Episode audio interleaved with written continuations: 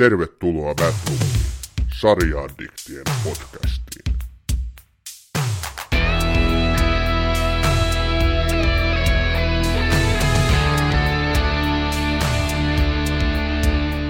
Rikostoimittaja Camille Breaker lähetetään tekemään juttua vanhaan kotikaupunkinsa Wincapin, jossa on tapahtunut nuoren teinitytön raaka murha ja jossa toinen teinityttö on kadonnut jäljettömään.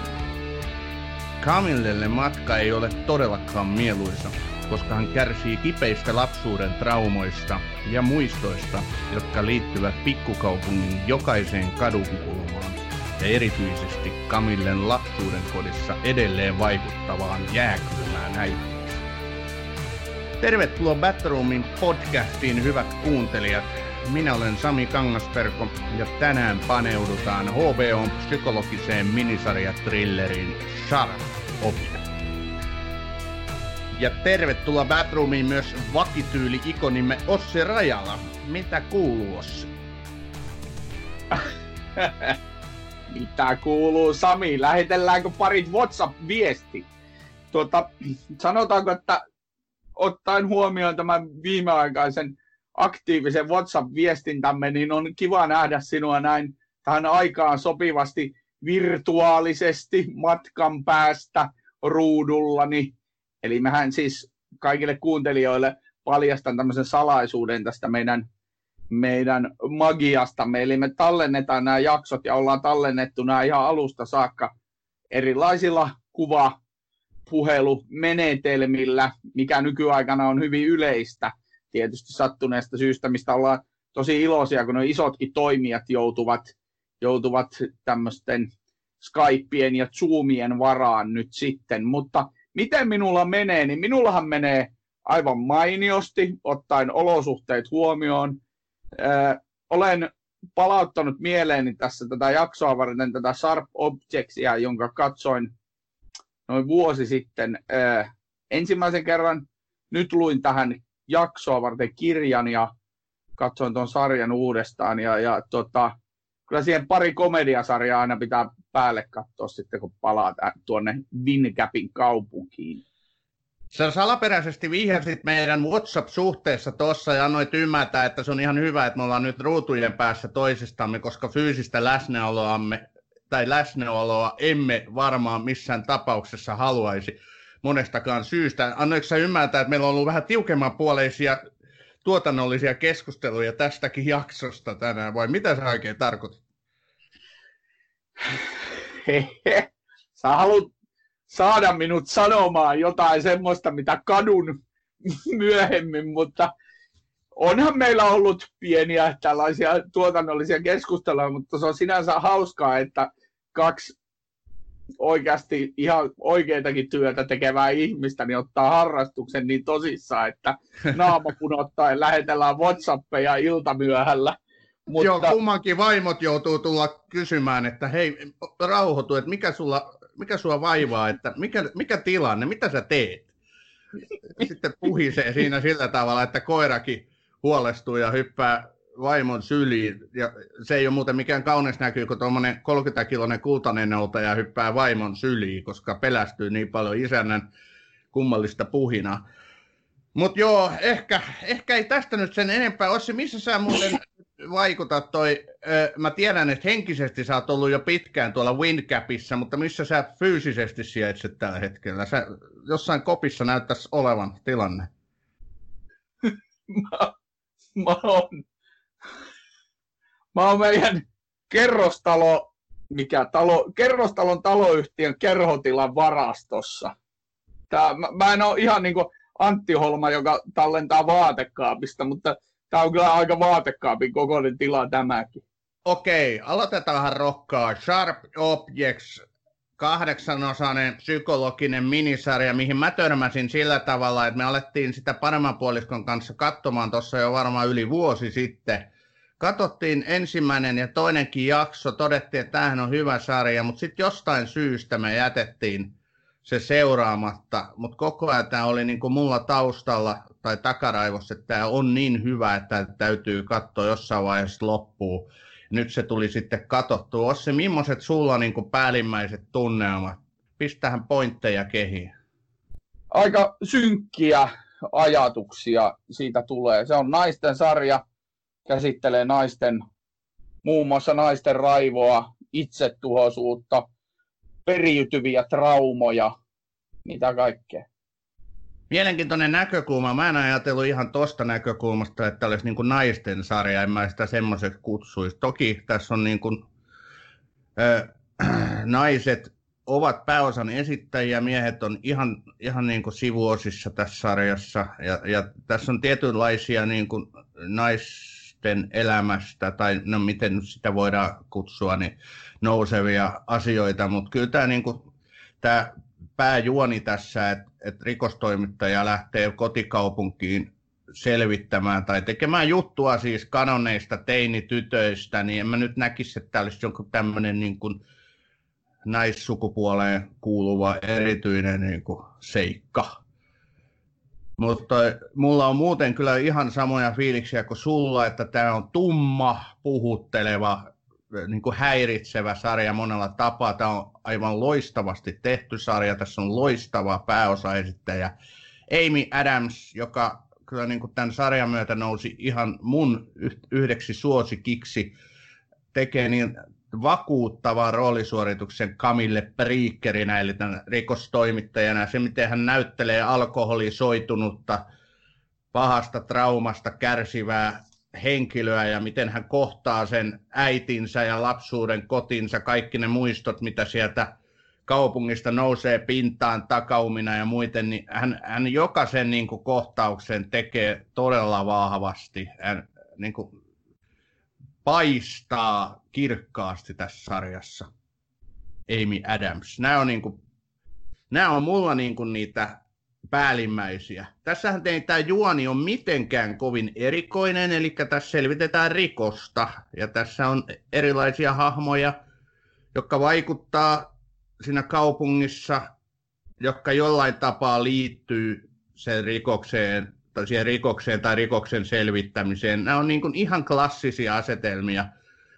Ei ole mitään eroa esimerkiksi johonkin tavallaan Twin Peaksiin, Twin Peaksin aikaisiin juttuihin. Et kyllä tämä tämmöinen Who Done It-sarja on tavallaan, mutta sitten tässä on niitä twistejä ja tämän, tämän niin kuin Camille Briekerin sieltä traumoista, niistä miten hän on oman kroppansa repinyt kappaleiksi viitelemällä näitä sanoja. Että ne on niin kuin, nämä on tässä se juonen, tai nämä on niin kuin siinä pääosissa tässä sarjassa, ei se rikos.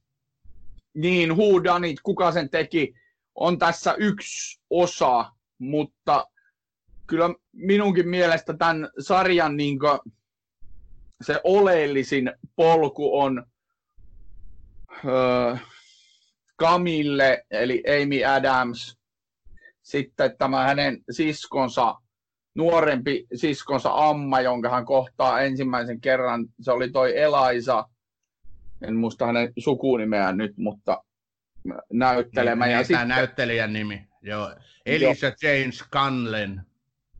Joo, australialainen nuori näyttelijä, joka, joka sai sitten tämän sarjan myötä myös siitä pikkunaisia leffasta roolinsa, mutta kyllä mun mielestä, joka sitten palkinnoissakin huomioitiin, niin tämän sarjan niin semmoinen tavallaan kokoava ja tämän niin tarinan kannalta myös tuhoava, mutta niin yhtenäisyydellään aivan murskaava ja hienosti esitetty rooli on Patricia Clarksoni esittämä äiti Adora. Ja, ja se, on, se on semmoinen rooli, joka tota, siis mulla menee, mulla nousee ihan sananmukaisesti ihokarvat pystyyn, kun mä ajattelen sitä ihmistä, jos mä kohtaisin tommosen noin noin paljon elämässään asioita pimittävän ihmisen joskus, jos hän joutuisi hänen kanssaan läheisiin tekemisiin, niin siis varmaan juoksisin karkuun. Se on siis, se ei ole millään tavalla pelottava hahmo, se on todella kylmäävä. Mä suurin piirtein kävisin kimppuun, koska mä oon ihan samaa mieltä kuin sä. Tämä hahmo, tämä Adore, mitä Patrick... Adora. Adora, eli tämän Kamille äiti, niin on niin kylmä ihminen ja, ja kohtelee omaa lastaan, omaa tytärtään niin kylmästi ja, ja halveksivasti ja suojelemattomasti, turvattomasti, kaikilla mahdollisilla sellaisilla tavoilla, mitä niin kuin isä minussa, kahden lapsen isä minussa vihaa. Että mä en voisi ikinä sietää tuollaista henkilöä todellisessa maailmassa, jos mä kohtaisin tällaisen henkilön tai jos joku tämmöinen henkilö kuuluisi mun lähipiiriin, niin mä kävisin sen kimppuun. Et lapselle ei voi sanoa, että en mä sua koskaan ole rakastanut, mutta että sä olet vaan tollaseksi kasvanut ja se on hyväksyttävä. Et, ja, ja kuinka se tuska välittyy siitä hänen tyttärestään Kamillesta. Eli Kamillehan on kokenut oman siskonsa kuoleman lapsuudessa ja se ja tämän äidin suhde tai se mitä äiti häntä kohtelee, niin on aiheuttanut sen trauman. Hän on trauman seurauksena joutunut psykolo- psykiatriseen sairaalaan. Hän on siellä kohdannut lisää kuolemaa ja kärsimystä. Hänellä on vahva itsetuhoinen vietti. Hän viiltelee, on viilellyt niin kroppaansa erilaisia sanoja hän kärsii alkoholismista, mutta siltikin hänellä on terävä pää ja hänestä on tullut hyvä rikostoimittaja ihan isonkin lehteen, että hänessä on tätä selviytyjää. Ja mä ihailin tätä, miten tämä Kamille niin kuin pystyi kohtaamaan tämän hänen kylmän äitinsä uudelleen ja se kanssakäyminen, että hänelle ei koskaan palannut käämit. Et, et se oli mun mielestä niin erikoista, että kun se äiti heitti näitä niin kommentteja, niin se Kamille suhtautui niihin hyvin rauhallisesti. Vaikka hänestä näki se tuska läpi. Ja hän, hän niin kuin, näitä takaumia tuli, että nyt hän haluaa syöksyä saman tien ja hakea jonkun terävä esine, että hän voi taas viitää itseään. Tai äkkiä sitä votkaa naamaa. Hän joi tässä votkaa. Niin tämä sarja on loistava erilaisten vahvojen hahmojen väliseen niin kuin kanssakäymiseen pohjautuva mestariteos. Tämä on sitä. Tässä on mun mielestä ytimessä näiden hahmojen väliset ristiriidat ja hahmojen väliset kommunikaatio ja kaikki tekeminen. Todella, ja no sä sanoit tuosta viiltelystä, se me nyt voidaan tässä, me sovittiin, että me ei paljon tätä juoni paljasteta, koska tää, tää, tässä on useita käänteitä tässä sarjassa ja me nyt ei haluttu omilta kuuntelijoilta sitä sitä sitten pilata sillä tavalla, mutta sen verran mä voin sanoa, että noi, mä luin sen kirjan, ja siis Kamillehan, Kamillehan tosiaan viiltelee itseään, ja, ja siinä niinku se tai koko kirja... Sanotaanko, korja, korjataan ne sen verran, että hän on tehnyt sitä, mutta mulle ei kyllä jäänyt käsitystä, että hän tekisi sitä edelleen. Hän kyllä haaveilee siitä, mutta se on niinku sellainen, mistä hän on päässyt pahimmillaan kuitenkin eroon. Kyllä joo. Ja tota, mutta siinä se kirja kerrotaan Kamille näkökulmasta, eli siinä on kertoja äänenä Kamille ja kaikki tapahtumat, mitä siinä kirjassa on, kulkee Kamille kautta, toisin kuin tässä, tässä TV-sarjassa on muutama valinta, missä ei näin ole. Ja tässä TV-sarjassa ei ole myöskään kertoja ääntä, mikä oli isoin, isoin juttu, minkä Jean-Marc Vale ohjaajana – te, sai myytyä tälle showrunner ja tuottaja Martin Dixonille, oliko se Dixon vai Dixon, joka Ei. tapauksessa.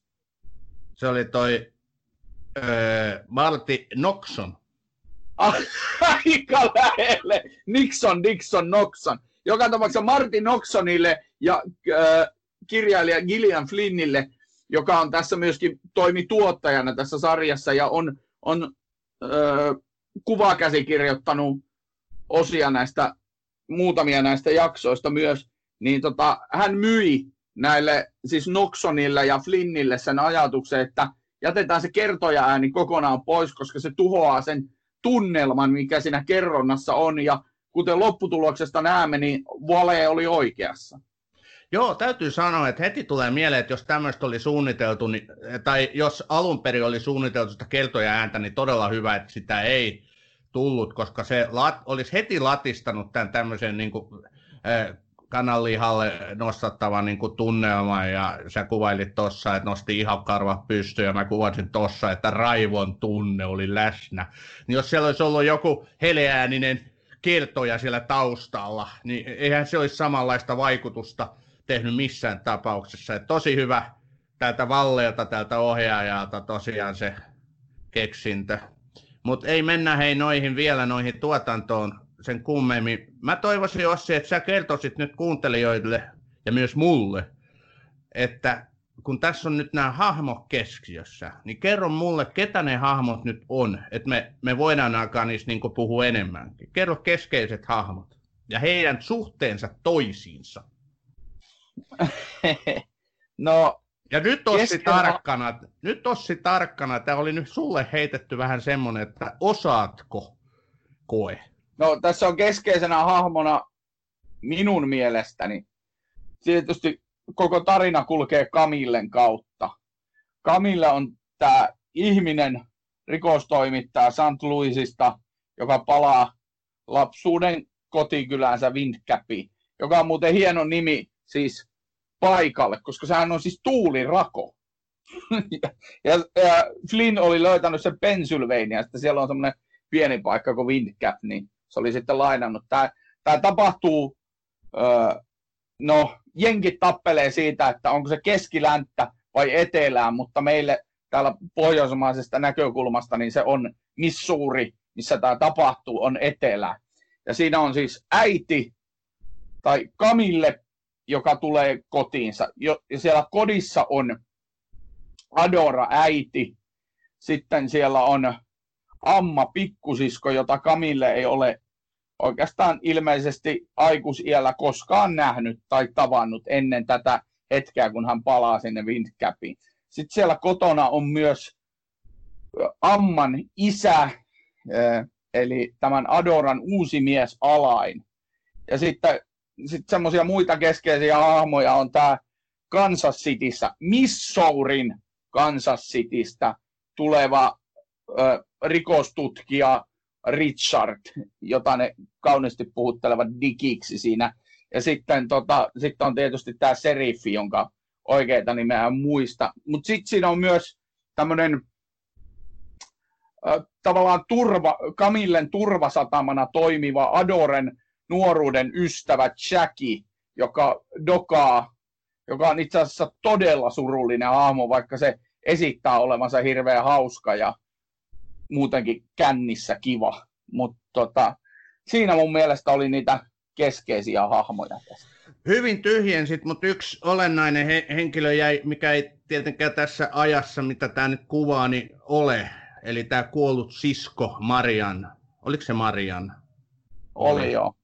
Marian sisko, joka on kuollut, kun Kamille on ollut, olisi ollut joku 15-vuotias arviota, no teini-ikäinen kuitenkin. Ja Marianhan oli myöskin tämän Adoran ja Alainin lapsi. Mutta Kamillen isää, biologista isää, tämän Adoran ekaa miestä tässä sarjassa ei oikeastaan käsitellä kuin ihan parissa lauseessa niin kuin ohimennen, mutta se jää niin kuin katsojalle sitten pimentoa, että mitä tälle isälle on käynyt. Ilmeisesti Adora kuitenkin vihaa ja inhoaa tätä. Ja se on yksi mahdollinen selitys, mitä katsoja, ha- katsoja hakee tässä sarjassa koko ajan selityksiä. Mä ainakin huomasin, että mä hain jatkuvasti selitystä, että miksi se Adora kohtelee tytärtään niin huonosti, mitä se mukaan on sille tehnyt, syyttääkö se Kamillea siitä, mitä tälle Kamillen siskolle tapahtui, kun tämä sisko kuoli, vai syyttääkö se Kamillea siitä, että Adoralla ja hänen Kamillen isällä isällä, eli tällä ekalla miehellä oli niin tota, huono suhde. Tuttu, että mä haen niin selitystä, että et, syyttääkö se sitä, onko se sen takia niin kylmä, inhoako se tytärtää sen takia. Ja, mutta mut se ei sitten osoittaudukaan kuitenkaan niin tehtävä, tai se ei osoittaudukaan, osoittaudu kuitenkaan niin selittäväksi tekijäksi. Oliko sulla samoja niin fiiliksiä? Mä ensinnäkin sanon kirjan lukeneena, siinä muutamalla lauseella kerrotaan se isä, eli siis Adorahan toimi tosi kylmästi siinä. Se siis äh, ilmeisesti vain harrasti kasuaalia seksiä, normiseksiä tämän miehen kanssa ja, ja tota, se ei koskaan kertonut tälle Kamillelle sitä isästä mitään. Ei siis mitään. Kamille ei tiedä omasta isästään mitään. Ei ikää, ei, ei missä se asuu. Se ei tiedä mitään. Ja se niin kuin pienestä saakka on sille Kamillelle puhunut niin kuin sitä alainista, että se pitäisi puhua alainista isänä. Ja kerran se oli yrittänyt, mutta sekä Alain että Adora oli molemmat kattonut sitä, että hei, haloo.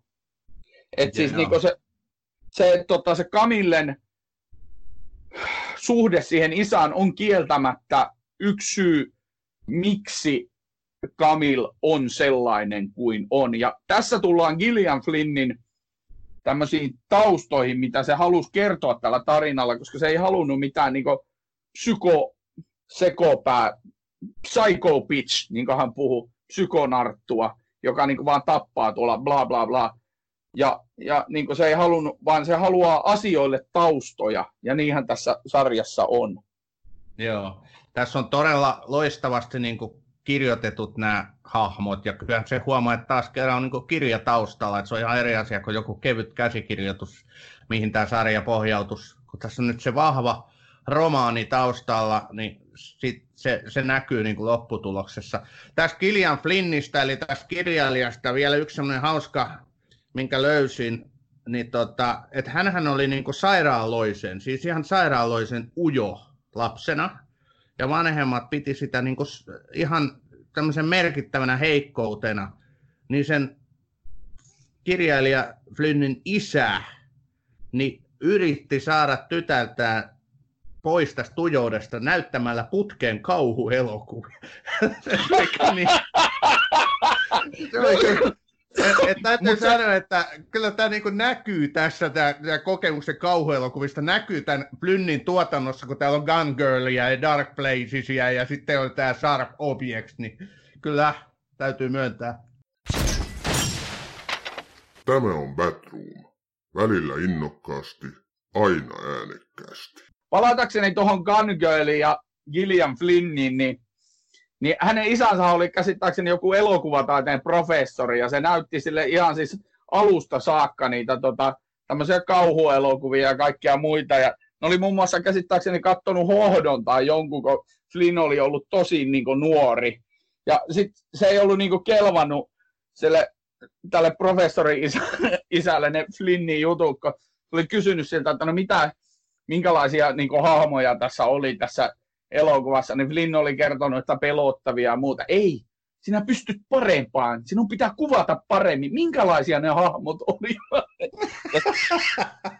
ja, ja puhutaan pitkästi alle aikuisuuden olevasta nuoresta, nuoresta leidistä, niin tota, ei se ihme, että vähän meni sitten, tuli Gun Girlit, mutta sanottako vielä tästä isästä ja yleensä Flynnin perheestä, että siis tämä Sharp Objects, joka on siis, oli Flynnin esikoiskirja, julkaistu esikoiskirja, niin tota, sehän oli käynyt ilmeisen äh, niin tämmöisen ahdistavan keskustelun vanhempiensa kanssa, jotka olivat, jotka olivat paneutuneet siihen.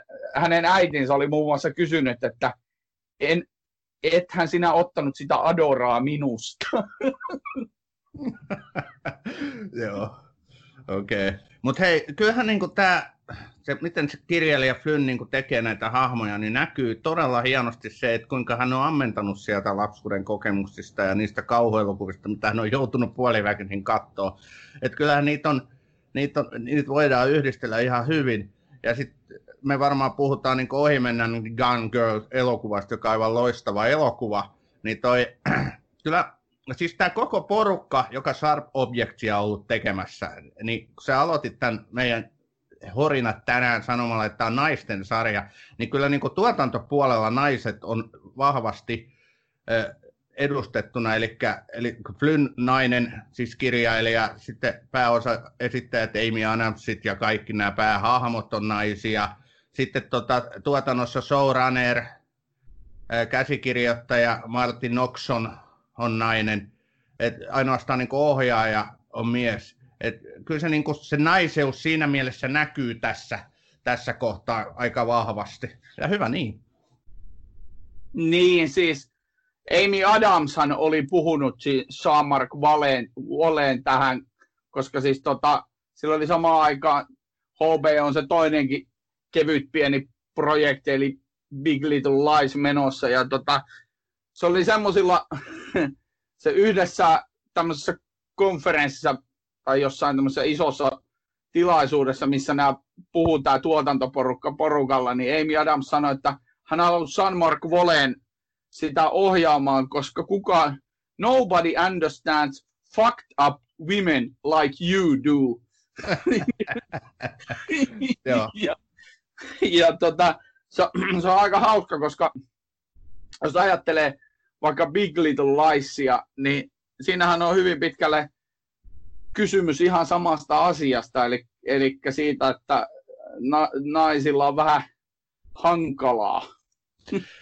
Big Little Lies ja tämä Sharp Objects on monella tapaa niin samanlaisia, ja mä mietinkin sitä, mutta sehän on ihan selvä, miksi ne on samanlaisia, koska sama ohjaaja, eli tämä Valle vaikuttaa, ne kaikki kuvat on samanlaisia.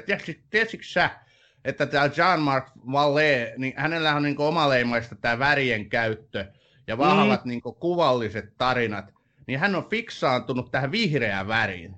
Tiesitkö sä, että tota, jokaisessa kohtauksessa tässä sarjassa niin on vähintään yksi vihreä esine. ja kun me viimeksi puhuttiin niin kuin Miami Vicein yhteydessä tästä pastellivärifiksaatiosta, mikä Michael Mannilla ja kumppaneilla oli, niin tällä Valleella on sitten vihreä värifiksaationa. Joo, se on kyllä, ja se tulee esiin, mä just tuijotan tässä tätä Sharp Objectin kansijulistetta, niin siinähän on Siinähän on myös isona se vihreä esillä, mutta hyväkö sanoa se Miami Vice, mun piti tuohon ihan ekaan spiikkiin se jo heittää, että jos mentiin niinku tämmöisestä 80-luvun kiiltokuva äijäilystä viime podcastissa, oltiin siellä syvällä semmoisessa tavallaan tekopirteässä amerikkalaisuudessa, niin tässä kyllä niin 80-luvun sellaisessa, niin tässä kyllä tullaan tämmöiselle 2000-luvun, 2010-luvun tämmöiselle tosi niin synkkään Southern Gothic, eli tämmöiseen etelän goottisuuteen, jossa niin ollaan tosi niin ihmisen pimeissä, synkissä vesissä. Ja tä- tässä ei ole niin mitään, tässä amerikkalaisuudessa ei ole mitään hienoa. Tämä on enemmän tämmöistä ihmisyyden ihmisyyden niin kuin, synkkää sukellusta koko ihmisyyden, ihmisyyden riepottelua, kyllä. Ja tässä on niin tämmöinen pikkukaupunkiympäristö, missä kaikki tuntee toisinaan, on tuntenut viimeiset sata vuotta. Ja tämä tota, Camille Prekerkin, kun tulee sinne kaupunkiin, niin heti alkaa kadunkulmassa kaikki morjesta, että kato Camille, saa palannut juurillensa. Ja se, että hänelle niin takaumina tulee jatkuvasti mieleen niitä, että mitä hän on missäkin korttelissa tai kadunkulmassa tehnyt. Hänelle tulee tosi kipeitä muistoja, tulee vähän valosampiakin. Hän tapaa näitä vanhoja frendejä jonkun verran. Et tota, kyllä niin kuin tämmöisen pikkukaupunkiympäristön Amerikassa, jos se todellisuudessa tämmöistä on. Aika monessa TV-sarjassa ja elokuvassahan sitä esitetään juuri tällaisena, että kaikki tuntee toisensa, kaikilla on vahva oma nurkkakuntaisuutensa, epäilyksensä – oma vahva niin kuin identiteetti, niin tota, se esitetään tässäkin sarjassa kyllä erinomaisella tavalla. Et, et mä en voisi kuvitella, no tietysti tämmöisessä Hämeenkyrön tapaisessa suomalaisessa pikkukaupungissa vähän sama juttu kyllä, että kaikki tuntee toisia aika pitkälti. Ja mäkin asunut täällä vasta 20 vuotta kohta, ja vieläkään mua ei täällä oikein pidetä hämeenkyröläisenä. Mutta ei se mitään, kun mun naapuri, ei mun työkaveri kertoi, että hän oli asunut 22 vuotta samassa kerrostalossa ja tavannut joka päivä naapuria, morjestanut sille terve, naapuri ei ollut koskaan vastannut mitään, mutta sitten kun 22 vuotta tuli täyteen, niin tämä kyseinen naapuri vastasi tervehdykseen kysymällä, että asuuko sä tuossa jossain lähellä? et, et, et, niin kuin, no, Joo, kyllä mä asun ihan sun seinänaapurissa, on joka päivä sua morjestellut, mutta kiva kun nyt tunnistit minut. Et kyllä niinku, no Hämeenkyröstä mennään takaisin Winkäppiin, niin kyllä se tietynlainen tämmöinen niinku, tumman puhutteleva yhteisöllisyys niin näkyy siellä ja täällä. Tota, voin sanoa, että tuossa Kamille esittää noin kolmekymppistä kotikyläänsä palavaa nuorta naista ja no mä olin semmonen joku varmaan 15 vuotta sitten suurin piirtein. Tuli elämän kriisejä ja tota, menin sitten tuonne pohjoiseen kotikylille, josta nykyisin on TV-sarjakin tehty ja mä kyllä sama... Eli Ivaloon. Ivalo, Ivalosta. Joo. Kuuntelijat, Ossi on Ivalosta. joo, Kuvitella, Ossi on Ivalosta. Kyllä, tota, voin sanoa, että kun olin tässä elämän kriiseissä, niin aika synkkämielisenä menin sinne kotikylille, niin samastin kyllä tässä itseni tähän Kamilleen, joka, joka niin kuin huomaa sieltä, kun sä oot pitkään pois jostakin paikasta ja elää tavallaan aivan totaalisen toisenlaisessa. Mäkin olen vuosikaudet jo siinäkin vaiheessa olin kymmenen vuotta elänyt kaupunkiympäristössä ja, ja sitten mä palaan tänne kotikylään, niin mä samaistan ihan hirveästi näitä samoja tuntemuksia, mitä se Kamillella on. Se tuntee ne kulmat, se muistaa ne paikat, se muistaa, tuolla tapahtuu sitä, tuolla tapahtuu tätä. Se tuntee niitä ihmisiä. Mulla on se tilanne, tietysti Ivalon suhteet, sieltä on muuttanut ihan hirveästi mun koulukaverit suurimmaksi osaksi muuttanut pois ja yleensäkin sitten tietysti niin väki vaihtunut aika pitkälle, kun turismi on paasiallinen elinkeino, niin se niin muuttaa sitä ympäristöä ja niitä ihmisiä siellä, mutta onhan siellä ne tutut jutut ja, ja monta, paljon tuttua asiaa ja joskus ne voi olla vähän traumatisoivia ne tutut Kyllä, asiat. meillä on varmasti kaikilla tämmöisiä niin pimeitä kaappeja, mikä niin nousi esiin ainakin mulla, kun mä katsoin tätä sarjaa, hyvin vahvasti tuli, nousi tunteisiin, meni tunteisiin nämä tietyt jutut. Mä tuossa mainitsinkin jo, että sen Kamilen äidin älyttömän kylmä suhtautuminen omaan se omaan lapseensa, niin se oli mulle tosi, niin kuin, en voinut sietää sitä ja odotin ja toivoin koko ajan rukoilin, että paha saisi tässä sarjassa paakkansa. No sitä me ei nyt tässä kyllä paljasteta, että miten tässä käy. Katsokaa kuuntelijat itse tämä sarja. Mutta tota, kyllä niin kuin jokaisella meistä, harva meissä niin pumpulissa on kasvanut, että ei olisi niin kuin siellä lapsuus, lapsuuden kodista tai niin kotiolosuhteet mitään ikäviä muistoja. Se tietenkin toisilla on pimeämpiä, isompia muistoja, ikäviä muistoja, toisilla sitten semmoisia pienempiä. Mutta joka tapauksessa, ja myös se, että miten me niitä käsitellään, niin sehän on tietysti yksilöllistä. Mutta et, et kyllä tässä niin, kuin niin vahvasti tässä sarjassa osataan kuvata sitä, että millainen on todella, todellakin trauma. Että et, et, kun olet traumatisoitunut, niin mitä kaikkea se niin kuin aiheuttaa sinussa. Että se on niin kuin kokonaisvaltainen haava. Se on, sä oot, se on niin kuin, se, sä oot ihan täydellisen sairas. Sä oot niin kuin mieleltä sairas, psykologisesti sairas, mutta sä oot myöskin fyysisesti sairas. Tässähän se niin kuin käsitellään monessa näkökulmassa. Käsitellään siinä, että et, et, sä haet siihen tuskaasi lääkettä, sä tässä tapauksessa pääosaesittäjä ryyppää, vetää votkaa koko mm. ajan naamaansa – huutaa sitä alkoholia joka paikassa ja sitten tosiaan tämä fyysinen tuskan tuottaminen itselle ikään kuin korvauksena siitä kärsimyksestä tai sitten, että haluaa peittää sen henkisen kärsimyksensä viiltämällä itseään. Eli fyysinen kipu silloin ikään kuin korvaa sen henkisen kivun. Niin se osataan tässä valtavan hyvin näyttää. Että kyllä ne varmasti on käyttänyt konsultaation, konsult, toinnissa jotakin niin kuin psykiatria tai vastaavaa, kyllä se, se on ihan pakko, koska tässä niin hienosti se esitetään. Mm, on ihan, olen täysin samaa mieltä. Ja sitten se, mikä siinä Kamille-hahmossa on, mikä kirjassa tulee vielä vahvemmin esille, ei tuossa sarjassa niinkään paljon. Kirja on mun mielestä paljon seksuaalisempi. En, en, en missään nimessä sano eroottisempi, mutta se on paljon, paljon niin seksuaalisempi. Se, se Camille on hyvin sillä tavalla, jos voi sanoa, niin rikkoo näitä sukupuolirooleja, koska se harrastaa kasuaalia seksiä ihan, siis ihan, ihan vaan niin kuin silleen... kasuaali seksi.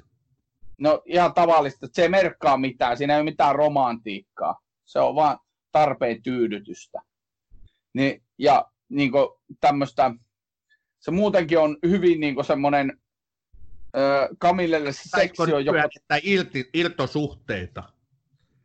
No esimerkiksi vaikka irtosuhteita, esimerkiksi juuri tätä, mutta sitten siinä kirjassa meille paljastuu, että se Kamillen irtosuhteita ei ole ihan vähän aikaa ollut johtuen siitä, että se häpee omaa vartaloa niin paljon ja siihen on sitten parikin syytä. No Mutta, muun muassa se, että hänen kroppansa on täynnä niitä sanoja. Kyllä, mutta se, niin kuin, se Kamillen tapa ja niiden naisten tapa käyttää seksiä ja seksuaalisuutta on siinä tosi semmoinen, niin kuin, ne ei suinkaan hae mitään niin kuin, iloa ja onnea siitä, vaan äh, seksi on tapa tavoitella asioita tai tyydyttää itsensä. Se, se ei ole ilon ja onnea asia heille. Ja yleensäkään siinä Windcapin maailmassa, mitä meille näytetään, kaikki, sen lisäksi, että se oli oikeasti kuvattu siis Georgiassa, missä oli aivan sairaan kuuma, 40 astetta, ja, ja niin kuin, siellä on koko ajan hiki ja kuuma, mutta siinä ei ole mitään niin kuin, tämmöistä hohdokasta siinä hikoilussa. Tämä on Batroom. Välillä innokkaasti, aina äänekkäästi. Amy Adams sanoi jossain haastattelussa, että ainoa kohta, kun hän oikeasti joi viinaa näiden kuvausten aikana, oli yksi, yhden seksikohtauksen edeltävä hetki. Et tuli vaan mieleen tuosta.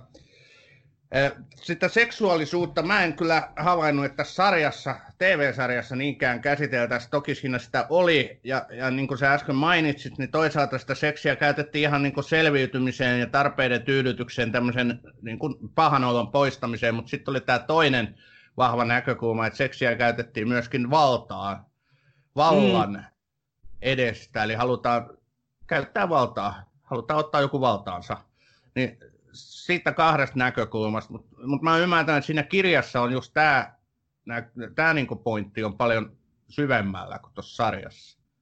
On joo, ja totta kai kun se, kuten tiedät, niin kirjatko ne, siellä tulee se sisäinen monologi, niin vahvasti, niin siinä se sitten niin kuin tulee paljon paremmin esille kuin tässä sarjassa, mutta ei niillä ollut tässä sarjassa tarkoitustakaan esittää sitä niin semmoisena, no sillä tavalla mitenkään niin seksuaalisesti. Siinä oli enemmän niin se, näiden ihmisten suhteet oli se pääasiallinen teema.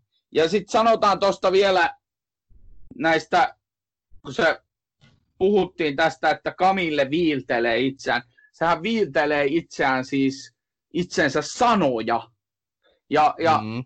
siinä kirjassa ne sanat niin kuin polttaa sitä, niin kuin tunsin pistävän poltteen paha, vaikka reidessä, niin en muista miten se oli, mutta siis joka tapauksessa se, se tunsi niin kuin, ja niin, eli reidessä liikko... luki paha, ja sitten se mm. niin kuin poltti. Joo, ja, ja se tarkoitti ju, just tätä. Ja tota, sitten esimerkiksi nämä siinä on, oliko siinä 75 tai 78, jotakin lähemmäs 80 sanaa, mitkä siinä niin kuin mainitaan siinä kirjassa, mitä siinä Kamillessa lukee. Ja tota, jokainen, tämä Sharp Objectsissa on kahdeksan jaksoa, niin jokainen niistä jaksoista on yksi niistä sanoista, mitä siinä kirjassa on. Nimeltään joo, eli jokaisen jakson nimi on äh, yhden niiden sanan, yksi niistä sanoista, joka on hänen kropassaan. Tulikohan tämä nyt sanottua mahdollisimman hankalasti? No, kuitenkin. Toi oli mulle uusi tieto. Mä en tota tajunnut ennen kuin mä tein tosiaan tätä taustoitusta tähän. Se oli muuten aika haussua, että tosiaan sen mä pistin merkille, että jokainen noista kahdeksasta osasta on nimeltä, tai on todella lyhyt nimi. jokaisella jaksolla, mutta ne on tosi merkityksellisiä, niin ne tosiaan löytyy siitä Camillen kropasta. Et toi, ja mikä oli erittäin tuskallista myöskin näyttelijä Amy Adamsille joka kerta ottaa ne samat maskit. Eli ne, tosiaankin kun ne laitettiin ne sanat hänen kroppaansa, niin ei sekään mitään kevyttä touhua ollut. Ihan tämmöinen lyhyt anekdootti. Mutta hei Ossi, Joo, se, mennään... oli siis, se oli siis ristiinnaulitsemisasennossa seisonut kolme ja puoli tuntia puolialastamanen. Ei ollut vissiin kokenut sitä kovin viihdyttäväksi. Niin, ja sitten kun Amy Adamsilla hän oli tuotannollisia niin haasteita muutenkin, hänet oli kiinnitetty käsittääkseni oikein elokuva, ja hänellä oli hemmetin kiireellinen aikataulu, niin hänen piti 90 päivän ko- kohtaukset tehdä 65 päivässä. Jotenkin näin se meni, että oli koko ajan hirveä kiire. Ja sitten kun sä sanoit, että oli tosiaan hemmeti kuuma, eli ne olosuhteet oli vielä hirveät, niin tota, kyllä se näkyy, mutta se sitten taas Valkokankalle tulee loistavasti semmoisen, että se tuska välittyy hänestä niin kuin monella tapaa.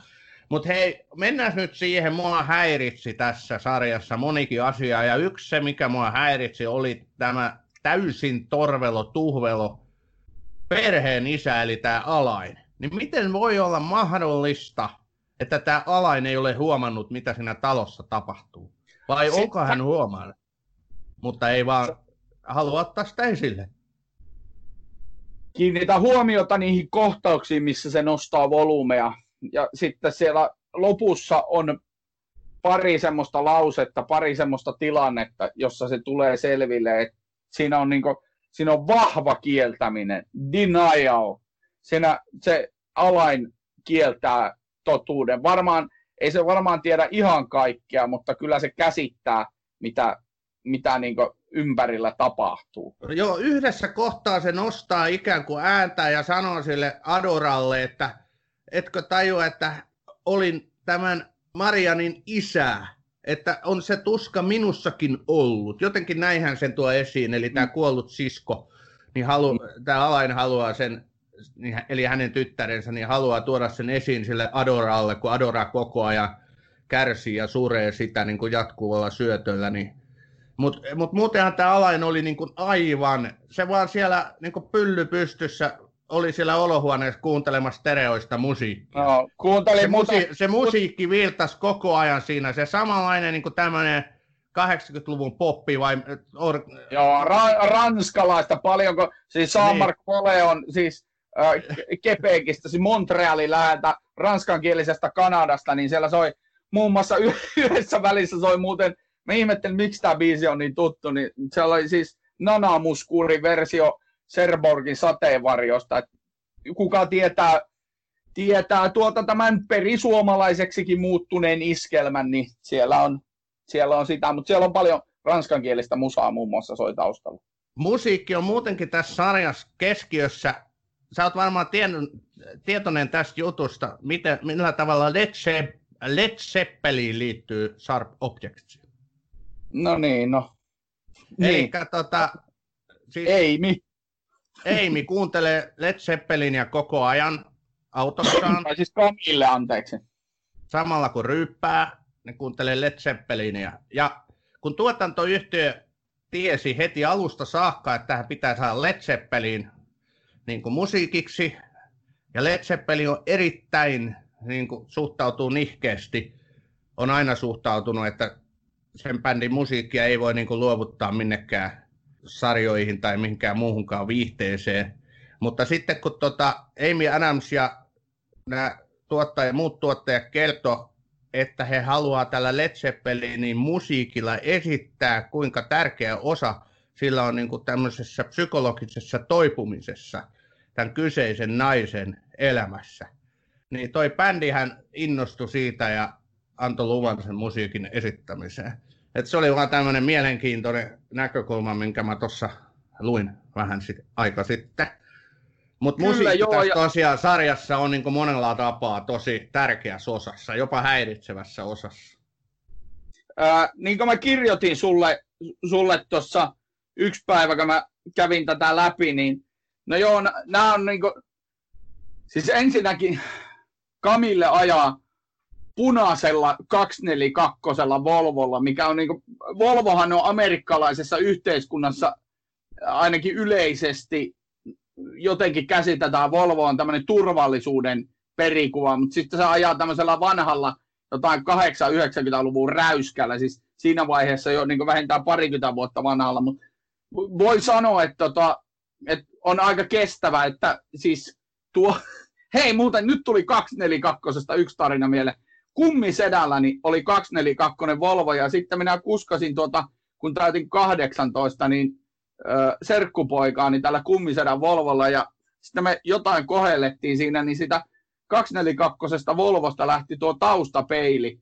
Niin oli hieno sunnuntai-aamuna herätä sitten, sitten siihen, kun tuota kummisetäni tulee minua ja serkkupoikaa herättää, että, että tuota, taustapeili Volvosta puuttuu. Ossi, mikä on syy? Se halus irrota.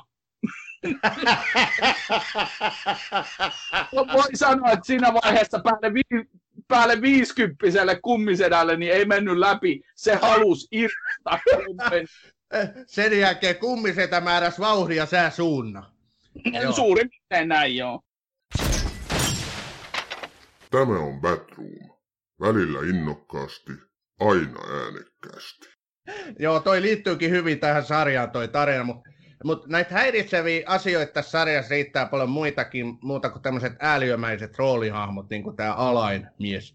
Myöskin se, että et, et, kun tämähän on niin kuin tavalla, tämä on hirveän uskottava tämä sarja. Tämä täytyy olla uskottava, koska jos tämä ei olisi uskottava, niin tämä ei olisi mitään. Mutta kun tämä on niin uskottavan tuntuinen, niin katsoja, se vie katsojaa, se katsoja niin samaistuu, katsoja joutuu tunnelman valtaan, jota ei välttämättä edes haluaisi itselleen. Mutta sitä uskottavuutta tässä sarjassa muutama yksityiskohta häiritsee valtavasti. Ja yksi on se, että kun se Kamilla juo, sehän juo niin koko ajan, niin, on mahdotonta, että henkilö olisi niin skarppina, mitä Kamilla on, kun se vetää sitä votkaa. Ehkä tämä kuulostaa pikkuasialta, mutta ei se ole pikkuasia, että jos sä esität niin alkoholistia, joka niin todennäköisesti vuosia kärsinyt siitä alkoholismista, niin että se silti pyörii tuolla vaan täydessä niin kuin ruumiin ja sielun voimassa. Tai no sielun voimissa ei ole, mutta ruumiin voimissa. Eli se pystyy siellä ah. juokseen ja pystyy, niin kuin, pystyy Mut, olemaan. Se on mahdotonta. Voinko sanoa, nyt, voinko sanoa nyt sen, että se on siinä vaiheessa, äh, sen verran sanon tähän uskottavuusasiaan, että se on siinä vaiheessa kolmekymppinen. Omat kokemukseni erilaisista työympäristöistä, niin kolmekymppinen pystyy, siis ensinnäkin sillähän tulee vuosien jatkuvasta dokaamisesta älytön toleranssi, niin kolmekymppinen pystyy vielä huijaamaan tuommoisessa tilanteessa, mutta väitän, että semmoinen 5-60 ei enää pystyisi. Ja sitähän Amy Adams sanoi, että hän on Kamillen puolella tässä sarjassa ihan joka tilanteessa, paitsi tota siinä, että drunk, drunk driving, eli rattijuopumukset on, on se, mitä se niin Amy Adamskin muisti paheksua. Joo, se, se on hyvin yleistä Jenkki-elokuvissa ja sarjoissa, että ne juo ja sitten ne lähtee autolla. Sitä ei edes yritetä peitellä. Mutta mä oon eri mieltä sun kanssa tossa, koska okei, jos, no se on noin vähän yli 30 ja se on juonut tämän sarjan mukaan 15-20 vuotta. Mutta ei, kyllähän totta kai toleranssi nousee, mutta sun kroppa romahtaa. Ei kukaan kestä 20 vuotta juomalla silleen, että se ei vaikutta sun niinku fyysiseen niinku kanssakäymiseen ja elämiseen muuten. Mä oon siinä vahvasti eri mieltä, mutta et, jätetään se nyt niin kuin sen kummemmin käsittelemättä tässä. Ei se nyt ole tämän, tätä sarjaa pilaava, mutta tässä on semmoisia häiritseviä juttuja. Tässä on niin kuin mm. juonen käänteissäkin sellaisia häiritseviä ää, niin kuin yksinkertaistuksia, mikä ei vaan sovi tähän muottiin, kun tämä on niin pirun hyvä sarja muuten. En mä nyt niitä ala tässä nostaa esille. Tota, mutta sanonpa, mut hei, olla... mut yhden asian mä haluan sanoa vielä. Että se, kun tämä pitäisi, tai tämä on niinku tavallaan rikossarja, just semmoinen who done it-sarja, eli pyritään selvittämään rikos, murha ja, ja halutaan selvittää, että mitä sille toiselle tytölle tapahtui, Ni, niin tota, se on kyllä tässä taustalla niin olemattomassa niin kuin juonen kehityksessä, että todella, todella niin kuin, se jää niin kuin ihan muiden tai niin kuin henkilökemioiden varjoon, mutta se on tämän sarjan ideakin kyllä. Sä olit ilmeisesti eri mieltä. Joo, ei tämän, ei tällä ole mun mielestä mitään. Se huudanit on semmoinen tavallaan syy sille niin käynnistys. Se on tavallaan se, se kipinä, millä se, se starttimoottori, millä se moottori lähtee, dieseli lähtee sitten jauhaa, niin se on se rikos ja sitten kaikki muu on sitten siinä ympärillä. Mutta mä tulin tuosta dokaamisesta vielä mieleen, että mikä ihme niillä jenkeillä on ja noissa sarjoissa ja telkkarissa, kun ne juo niistä pikkupulloista. Mikä takia, mikä takia ne ostaa niitä pikkupulloja vodka? Huijaako ne, niinku, se Kamillekin niinku pyörii semmoisesta pikkupullojen meressä siinä yhdessä vaiheessa, niin tota, huijaako ne niinku itteensä, kun ne ostaa joku kymmenen pientä pulloa vodkaa, sen sijaan, että ostaisi litra lekan. Näin, no, se ei ole edes kovin ekologista. Kyllä, täytyy kirjoittaa tuotantoyhtiölle, että tämäkin vielä. Mutta tota, jos, jos edelleen niin pohditaan tämän sarjan niin sitä juonen kehittelyä ja muuta, niin tässä on niitä takaumia. Ja takaumat on aina hirveän hankala toteuttaa siten, että katsoja ei huokase syvä, että voi hitto, että mä inhoon näitä tällaisia. Niin kuin mun vaimo juuri näillä sanoilla aina huokasee, jos on takaumia. Ja kun niitä tuodaan katsojalle tässä sarjan kuluessa esiin koko ajan pieninä annoksina, ja ne ei myöskään ole kronologisessa järjestyksessä. Että sä voit yhtäkkiä, tai Kamille saa yhtäkkiä takauman jostain vuodelta, kun hän oli joku kolmevuotias, ja sitten seuraavaksi saa takauman, kun hän oli 18-vuotias, eh, sitten se saa takauman, kun hän oli 13-vuotias, ja ja näin niin kuin, niin sitä palapeliä, mitä näillä takaumilla kootaan, niin on hirveän vaikea katsoja hahmottaa. Et, et mua se ainakin välillä alkoi mennä jo niin sekaisin, että siinä on tietysti, että nuorta Kamilleja näyttelee eri, tai 13-vuotiaasta Kamilleja näyttelee tietenkin eri näyttelijä kuin mitä viisivuotiaasta Kamille, ja, ja sä et edes ihan ole varma siitä, että onko toi nyt taas Kamille. Et se on tässä sarjassa niin kuin, tavallaan semmoinen sudenkuoppa, mutta kyllä se ihan hienosti ylitetään, enkä mä nyt voi väittää, ilman näitä takaumia, niin ei tämä sarja, ei se olisi sama, koska niin takaumilla pidetään just sitä jännitystä ja katsoja niin kuin halutaan koukuttaa, että, että katsojakin haluaa selvittää, että mitä oikeasti on tapahtunut sille Kamillelle ja mitä on tapahtunut sille Adoralle ja, ja mitä on tapahtunut niille tytöille, sille murhatulle ja mitä on viety jopa hampaat. Että kuka sen on tehnyt ja, ja missä se kadonnut tyttö on ja, ja niin päin pois. Se on tota, ne takaumat on, se on ohjauksellinen ja editointivalinta, mutta ne on niin minusta hieno, koska ne, öö, monesti ne takaamat on semmoisia, että siihen tulee jotain usvaa ja bla bla bla bla, ja, ja sitten niin kuin, tulee niin hiljalleen vaihtuu se kuva siihen takaamaan, niin Volehan leikkaa se ihan suoraan. että siinä mennään niin nykyhetkestä sinne menneisyyteen niin aivan näin, niin sormia napsauttamalla, mistä mä tykkään ihan hitosti, koska se on niin tosi selkeitä. Silloin se äh, katsoja tajuaa, että okei, nyt ollaan eri paikassa, nyt on eri tilanne. Et siinä ei ole mitään semmoista tavallaan introa siihen takaumaan, vaan sinne vaan mennään.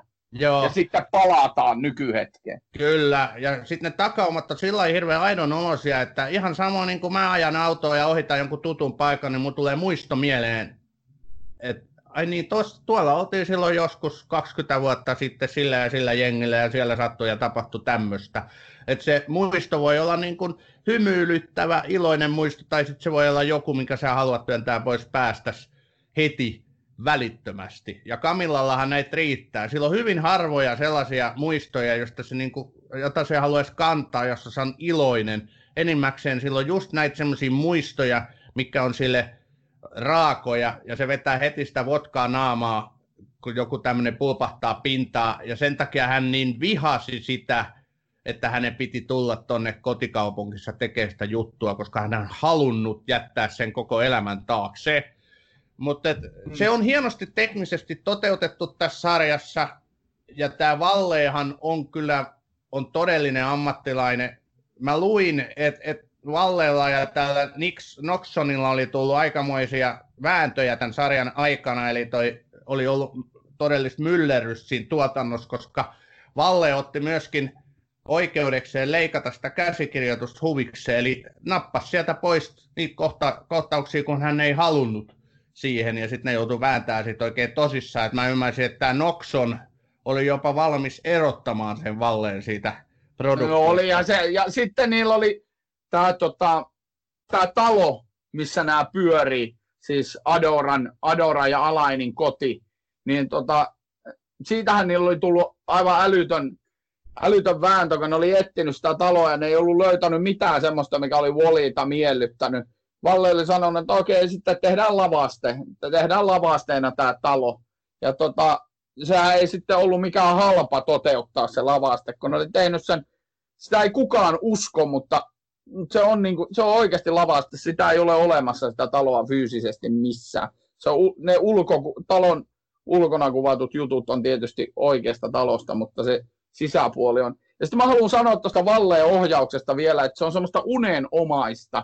Eli mm, niin se, on sama, se on sama niin kuin Big Little Liesissa ja tässä, niin ne kuvat on hitaita. Se usein käyttää hidastusta ja se voi, voisi puuduttaa, jos se kuvan sisältö ei olisi niin kaunis ja eikä veisi sitä tarinaa eteenpäin, mutta näinhän ei ole, vaan se tarina koko ajan etenee ja ne kuvat on selkeitä, mutta ne on mm. usein hitaita, ne on usein hidastettuja kohtaukset, vaikka ne tytöt tulee rullaluistelle, niin kuulee... Mikä helvetin tausta... takia ne tulee koko ajan rullaluistimilla? Tiedätkö mikä siinä on? Tiedätkö mikä siinä on se juttu? Se on jenkkien juttu. No. Kun se on siis, siinä, siinä on niin se tarkoitus, ne ru- rullaluistelee niin nykyajassakin sen takia, kun ne, sillä niin osoitetaan, että se on semmoinen 7, 8, 90-lukulainen takapajulla, koska kukaan ei nykyaikana Jenkeissäkään rullaluistele semmoisilla rulliksilla.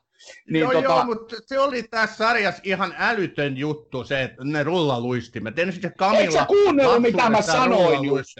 Ota, no, anna mun kertoa oman näkökulman. Se on niin kuin, se on, ne vetää samoja katuja vielä niitä, ja sitten se Amman mm. on perinnyt ilmeisesti ne Kamillan vanhat rullaluistimet, ja se on tavallaan ihan kiehtova pointti, mutta se, en mä ole missään muualla nähnyt tämmöistä kuin siinä. Mm, no oot sä itse asiassa tossa, tossahan kanssa luistellaan ja vedetään BMX-pyörillä tässä Stranger Thingsissä. Se on 80-lukua kuvaava.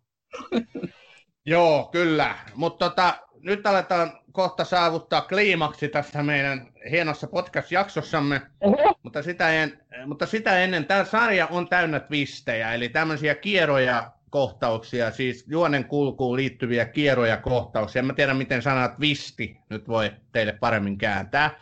Me emme avaa niitä tässä. Tämä ei ole mikään yksinkertainen ju- juonen kuljetus tässä sarjassa, vaan tässä on niinku todella semmoisia pysäyttäviä hetkiä, että sä tajuat, että sä oot luullut koko ajan väärin. Että se asia, mikä sä olit jo palapeli onnistunut kokoamaan, niin sä tajuatkin siinä loppumet, että perhana, tähän menee ihan kokonaan uusi. Ja nämä twistit on ihan loistava osa tätä sarjaa.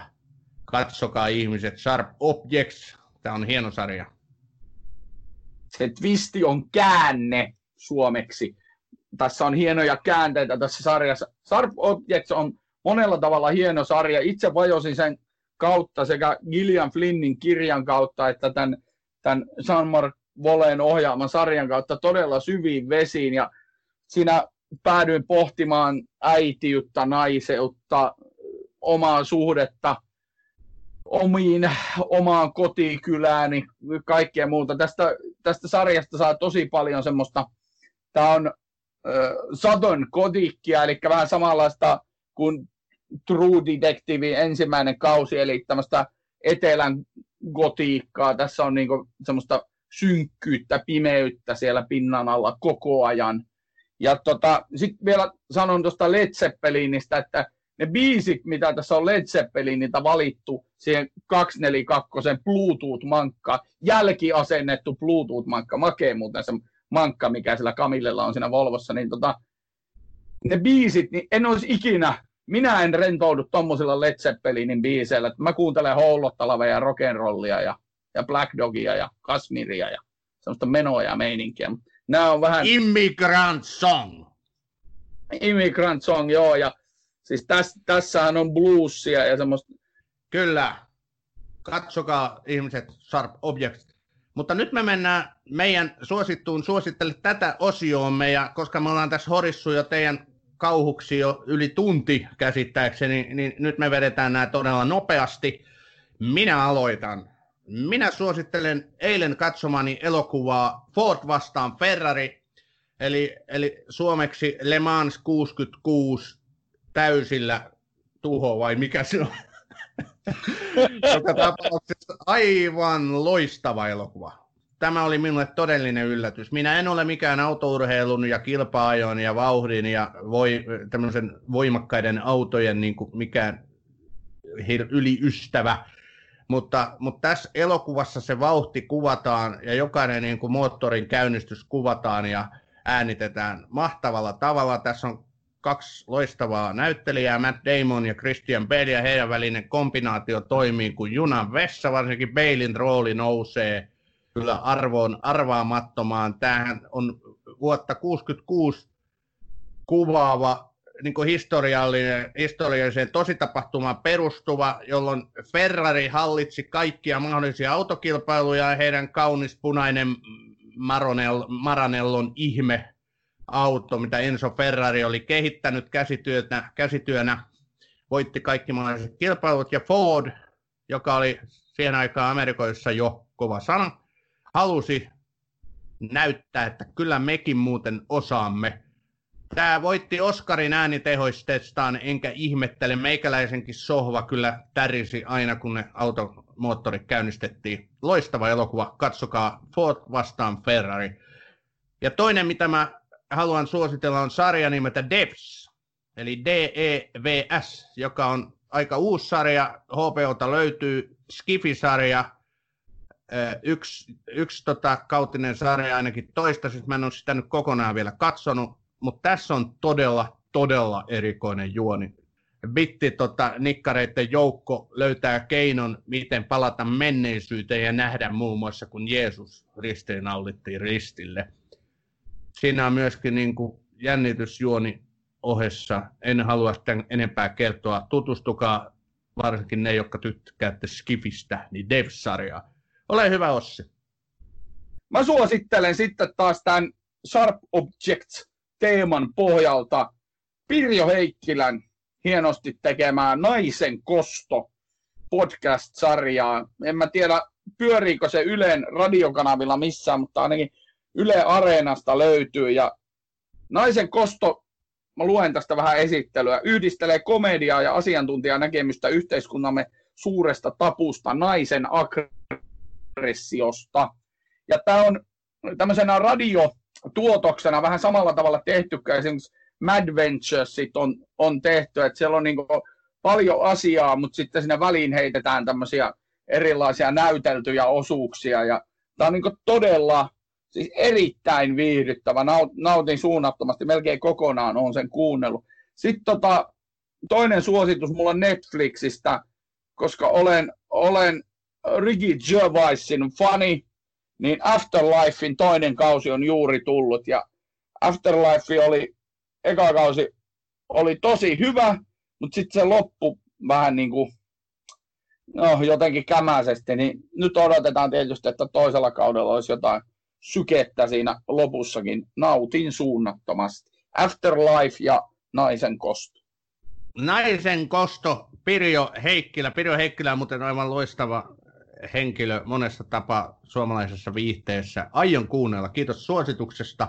Ja Afterlifeista mulle tulee mieleen, että mä luulin, että Afterlife on joku B-luokan skifisarja, koska se nimi viittaisi siihen. Mutta hyvä, kun suosittelet tätä täytyy siihenkin tutustua. Tutustukaa tekin kuuntelijat. Te olette kuunnellut Batroom podcastin tämänkeltaista jaksoa nyt vähän yli tunnin. Tämä käsitteli Sharp Objects laatusarjaa. Löytyy HPOlta kahdeksan osainen sarja. En tiedä, onko tulossa vai onko jo tullutkin myöskin niin kuin, Yle Areenaan tai vastaaviin näihin Suomessa näkyviin ilmaisiin tai verorahoitteisiin striimipalveluihin. Tutkikaa sitä. Hei, kiitoksia seurasta. Kiitos sulle taas Ossi näistä keskusteluista. Kahden viikon päästä meillä on taas uusi sarja käsittelystä. Lähettäkää meille toiveita, palautetta, ruusuja ja risuja. Tiedätte kyllä mihin. Kiitoksia. Näkemiin.